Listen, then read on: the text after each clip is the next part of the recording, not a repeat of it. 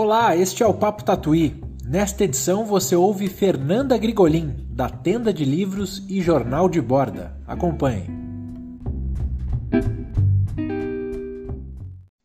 Bom, primeiro contar um pouco do Borda, o Borda, ele começou como um jornal de arte contemporânea, depois ele se transformou, sabe? Ele começa ainda querendo entender um pouco essas questões vinculadas ao livro de artista, arte contemporânea, as publicações de artista, só que ele foi amadurecendo. Essa edição que o João está mostrando é uma edição muito especial, porque ela traz duas edições facsímiles de jornais anarquistas feitos por mulheres eu tenho um carinho muito especial e, além disso, várias biografias de mulheres que lutaram por um mundo melhor. Então, é muito importante essa edição, é uma edição muito especial, assim como a edição posterior, que foi feita um misto de offset e tipografia são edições que trazem um pouco do que eu acredito, do que eu penso hoje em dia sobre publicação.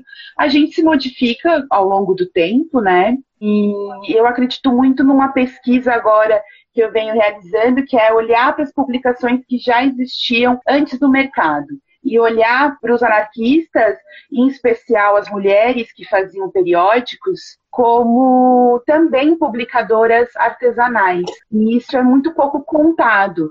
E é a pesquisa que eu me apaixono e é o lugar onde eu me descobri. E aí eu acho que o Borda, ele se transformou ao longo dos anos e agora tem as últimas duas edições, né? É a nove, que é Pode um Corpo Gordo ser Anticapitalista, e a edição 10 a gente vai fazer um, um, jornal muito pequeno, coletivo, um manifesto, com vários artistas maravilhosos que trabalham com questão de autonomia e arte. Com certeza a Banca Tatuí vai ter, porque é um lugar que sempre tem o borda e sempre recebe bem a publicação. Legal, legal.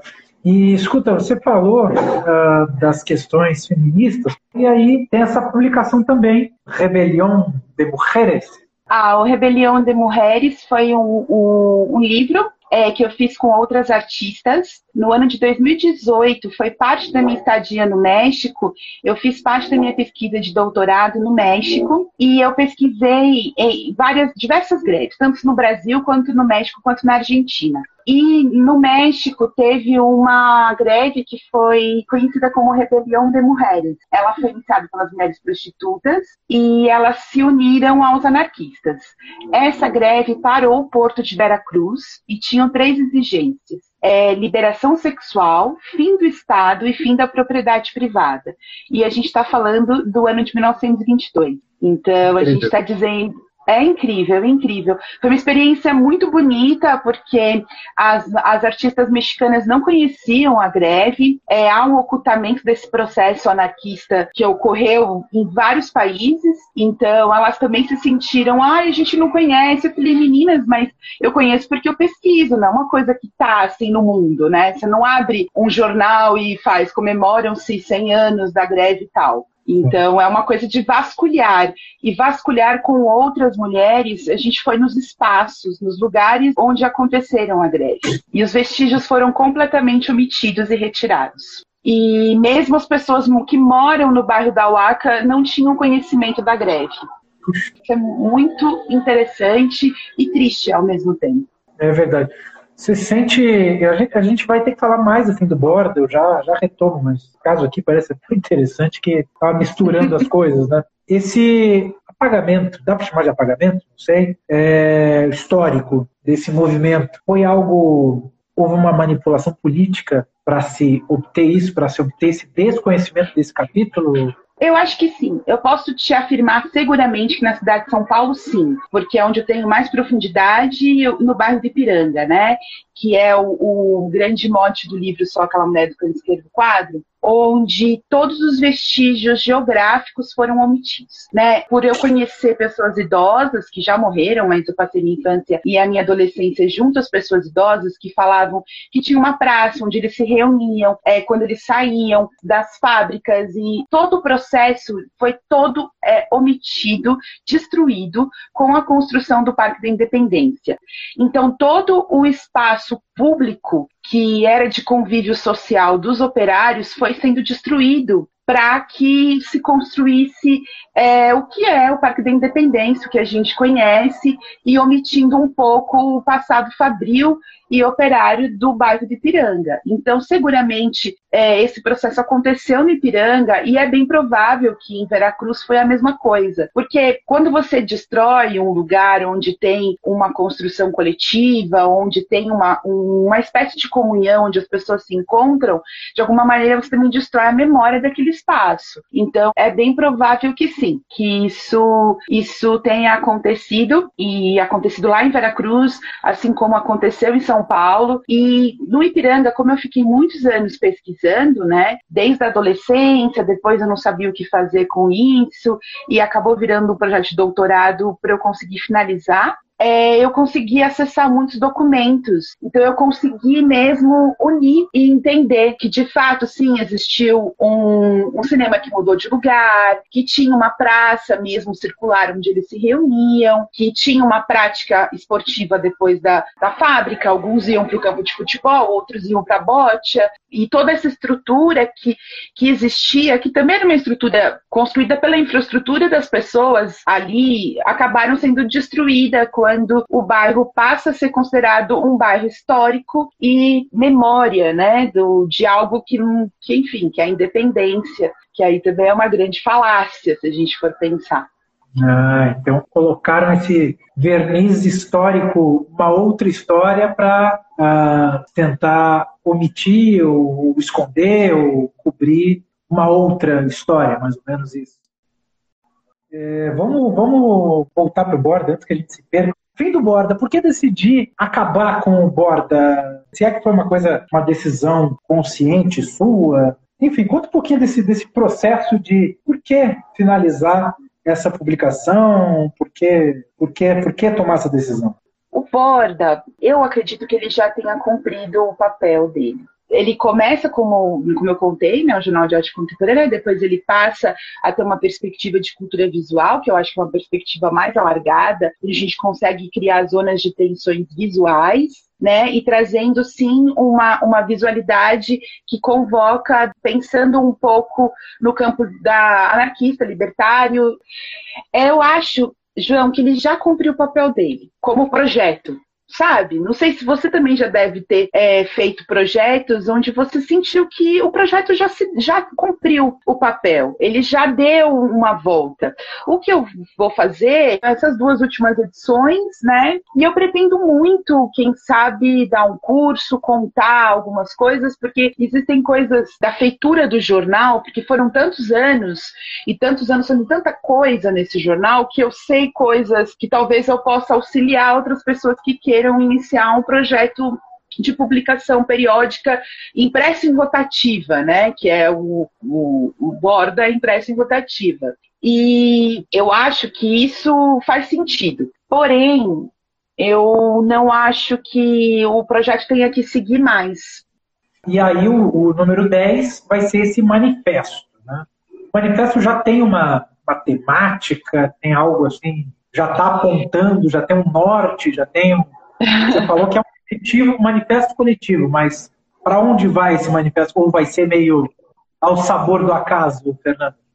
A ideia é discutir as relações entre arte e anarquismo, porque assim como nas artes visuais, as pessoas, quando vão realizar qualquer coisa de cunho político, é, no Brasil ainda tem uma certa reticência, as pessoas ainda ficam temerosas é, de, enfim, tem a relação entre arte e política no Brasil, como ela se deu. Eu acredito que por a gente ser um país extremamente classista, as pessoas ainda não se soltam. Classista no sentido da arte ser muito classe média, nesse sentido, né? A arte ela é muito classe média, então as pessoas ainda não se soltam em algumas temáticas. Eu vejo que, por exemplo, na Argentina, artistas, ou mesmo no, no México, artistas políticos, eles não temem serem chamados de militantes porque eles são as duas coisas, artistas e militantes. No Brasil é quase uma ofensa você chamar um artista de militante. Ele acha que ele é menos artista, né? Eu até recentemente vi uma artista dizendo que ela não gostaria que o trabalho dela fosse exposto na rua. Aí eu fiquei pensando comigo, gente,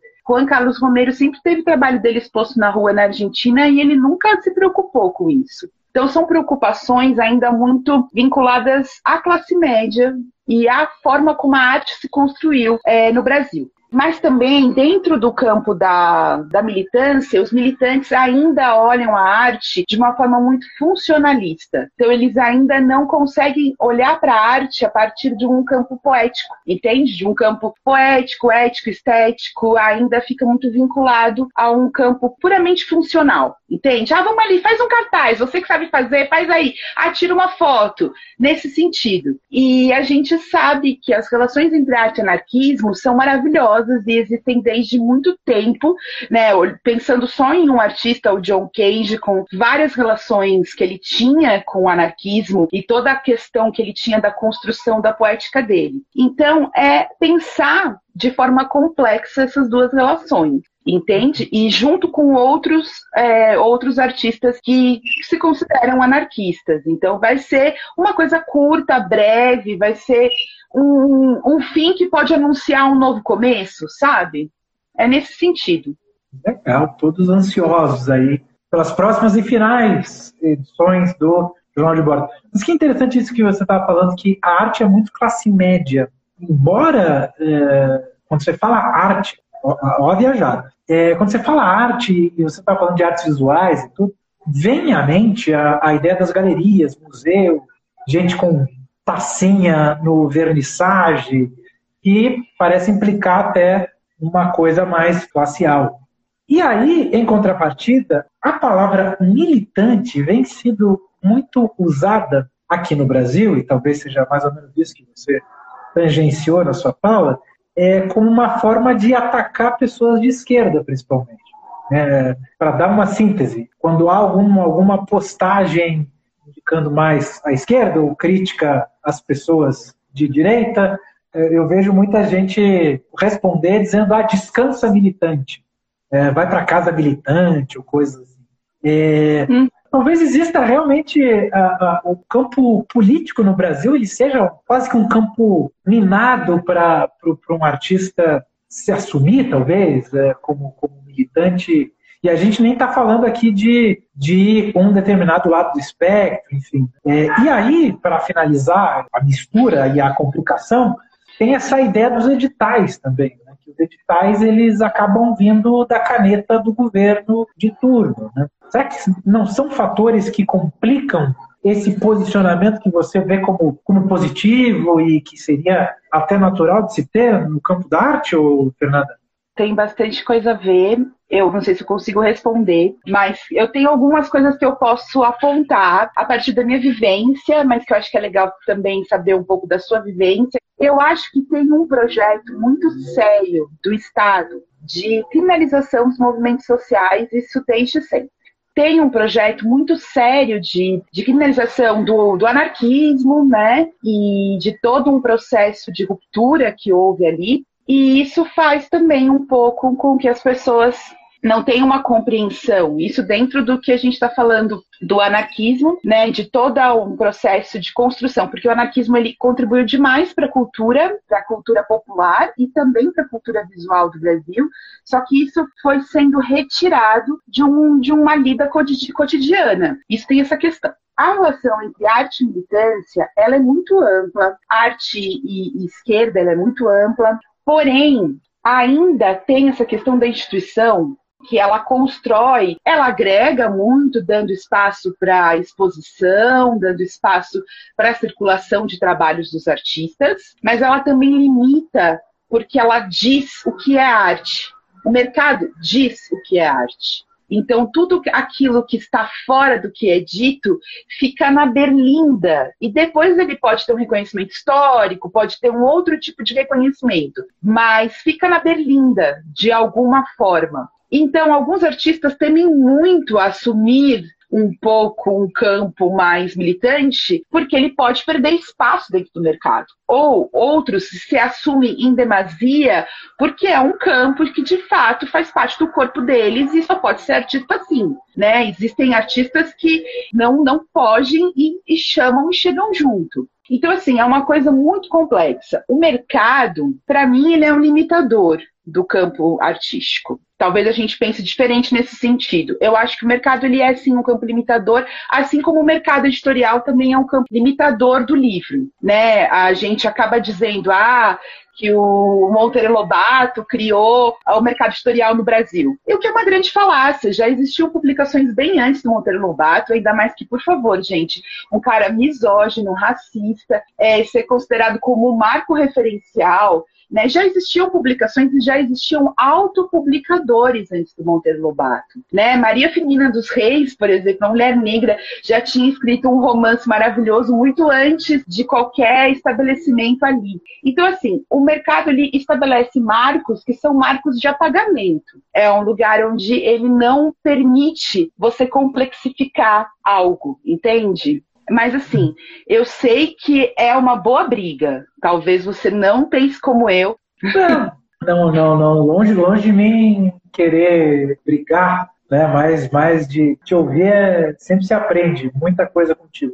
Limitador, talvez não seja a palavra, mas que é um, um influenciador, vai, é uma força gravitacional, por mais que as fique fora do sistema, é muito difícil de escapar dessa, dessa, dessa centrífuga, sabe? Eu acho que é, eu acho que eu iria mais por esse, por esse caminho, a minha visão, do que, do que a restrição, do que a limitação. Mas é, eu acho que é uma, é uma discussão de ajuste, de, de, de ajuste fino, na verdade. É, Fernanda, vamos, vamos antes que a gente, a gente já falou, né? Tá meio anárquico hoje. Por que será, hein, Fernanda Grigolin? Me explica por que, que esse papo está meio, meio anárquico. Mas é, vamos falar mais do Sou Aquela Mulher, do canto esquerdo do quadro, publicação que você já mencionou um pouquinho, mas agora dá para falar mais. É parte, então, da sua pesquisa de doutorado, né? É, bom, A Mulher do Canto Esquerdo do Quadro, ele é uma narrativa encarnada, é uma mulher que conta a história dela ela recebe 21 visitas de uma desconhecida e ela passa a contar as relações que ela tem com as greves, com o anarquismo, com as cartas que ela recebe. Eu demorei muitos anos para fazer essa construção. É, lógico que foi uma pesquisa que eu consultei muitos arquivos e essa mulher, ela é a condutora desse processo ela nunca é nomeada e ela traz elementos de outras mulheres que sim são nomeadas, né? É uma narrativa que traz os documentos históricos e ao mesmo tempo traz essa voz em primeira pessoa dessa mulher, né, que é a mulher do canto esquerdo do quadro. Ele é um livro pequeno, de 32 páginas, e num formato pequeno, porque ele faz uma referência aos opúsculos de antigamente, que eram, eram livros manifestos, né, e até hoje acho que o fanzine bebe um pouco disso, e também as publicações menores. E ele inicia com um poema em espanhol, que é um poema que eu escrevi quando eu morei no México, e no final ele, ele traz uma biografia da Tita Mundo. Tita Mundo foi um nome que eu encontrei num documento do, da greve de inquilinos lá do México que a gente estava conversando, né, da rebelião de mulheres. Uma das mulheres que assina é Tita Mundo. E aí eu falei, que nome? Aí eu fiquei tentando encontrar algumas coisas nos arquivos do México sobre essa mulher, e aí eu construí essa história. E foi muito interessante, porque o livro, antes mesmo dele ser finalizado, eu fiz muitas leituras coletivas. Eu sou muito grata a todos esses processos de leitura, porque eles foram trazendo elementos maravilhosos para o livro indo sendo construído, e muitas trocas, e muitas conversas sabe, é muito gostoso receber o retorno das pessoas. Eu acho que a coisa mais interessante para alguém que pense livros é o retorno de quem, de quem encontra com o seu livro. É muito diferente de, de você colocar um, um trabalho numa parede de uma exposição. Aquele encontro, ele acontece naquele momento. O livro, ele pode acontecer muitas vezes. Você pode voltar para ele, você pode reler, você pode mostrar para alguém. Entende? Não sei, eu acho que é um encontro, ele é íntimo e ele é público, né, ao mesmo tempo. Não sei, é um negócio assim muito, é uma tem uma magia que eu acho que só o livro te entrega. Mas, ô, Fernanda, outro tópico que a gente tinha combinado que falaria era feminismo e autonomia, que a gente acabou né, circundando. Uh, tem mais alguma coisa que você queira abordar nessa temática que você acha importante se falar quando você escolheu esse tema? Eu só quero contar um pouco sobre duas coisas relacionadas a feminismo e autonomia. A gente, pela tenda, é, vai lançar no final, no começo do ano, em janeiro, uma revista online chamada Lucia. Ela chama Lucia em homenagem a mulheres anarquistas, né? Porque três mulheres anarquistas, elas têm nomes muito próximos, né? A Lucy Parsons, a Lute Fabre e a Lucia Santos. E aí, essa ideia dessa revista já tem muita gente linda envolvida. Vai ser lançada em janeiro. É uma revista de arte, cultura visual e tradução. E o primeiro tema é feminismo e autonomia. Quem quiser acompanhar, vai, vai, vai divulgar pelas redes do Jornal de Borda. Da vai... tenda, da tenda de livros. Tenda de livros, então, todo mundo lá seguindo e acompanhando. É, você tem alguma última mensagem, Fernanda, que você queira dizer? Eu quero agradecer, tenho bastante carinho por vocês, pelo projeto de vocês, e a gente segue aí trocando ideia, né? É, pois é, vamos nos encontrando eventualmente e agora virtualmente. Beijo. Tchau, gente. Obrigada. Vai. Tchau.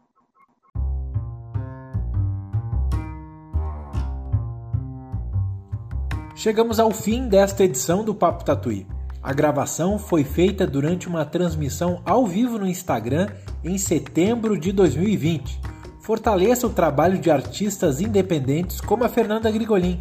Conheça e apoie as publicações na Banca Tatuí. Também não deixe de assinar a nossa newsletter, o Boletim Tatuí. Eu sou João Varela, a edição é de Natália Schiavon e a produção é de Juan Carlos Duarte. Tchau, até a próxima!